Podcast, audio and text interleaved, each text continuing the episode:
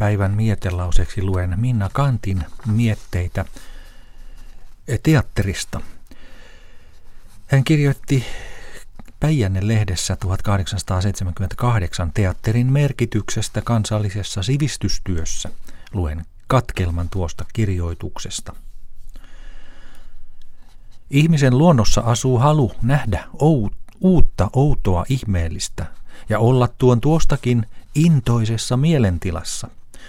Jos hän saa tyydyttää tätä luontonsa tarvetta hyvillä, ylentävillä havainnoilla ja keinoilla, niin hän viihtyy hyvin ja hänen henkensä voimat pysyvät virkeinä.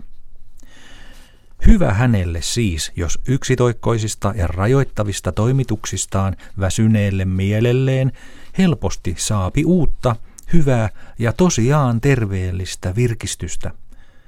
Tätä saavuttaakseen hakee hän, jos siihen on tilaisuudessa, omaisiensa tahi muiden hyvien kanssa ihmisten seuraa, tahi muitakin sopivia virkistyskeinoja – mutta tuskinpa kuitenkaan mikään voi tarjota hänelle, mitä hän siinä tilassa hakee ja tarvitsee niin runsaassa määrässä kuin taide.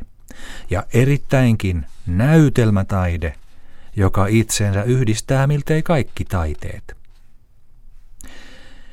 Näyttämöllään se tuopi hänelle omin silmin katseltavakseen elävien henkilöiden muodossa ihmiselämän paheita ja hyveitä, onnea ja kurjuutta, tyhmyyttä ja viisautta, antaa korkeamman käden hallituksen näkyä näitä palkitessa tai rangaistessa, ihmissydämen tunnustaa syvimmät salaisimmat halunsa, tempasee valen naamarin tekopyhän kasvoilta ja näyttää hänen todellisen muotonsa ja olentonsa, langettaa oikeamielisenä, lahjomattomana tuomarina, pelkäämättä ja mieliä katsomatta oikeita totisia tuomioita.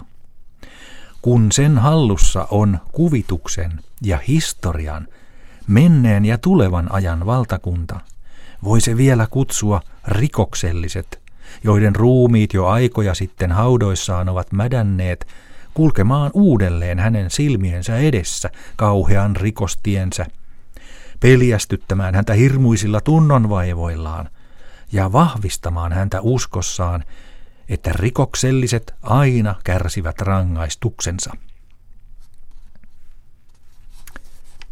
Tällaista kirjoitti teatterista Minna Kant.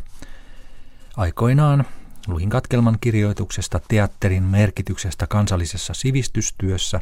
Kirjoitus julkaistiin Päijänne-lehdessä 1878. Ja alkaneen viikon mietelauseet on toimittanut Eeva Luotonen.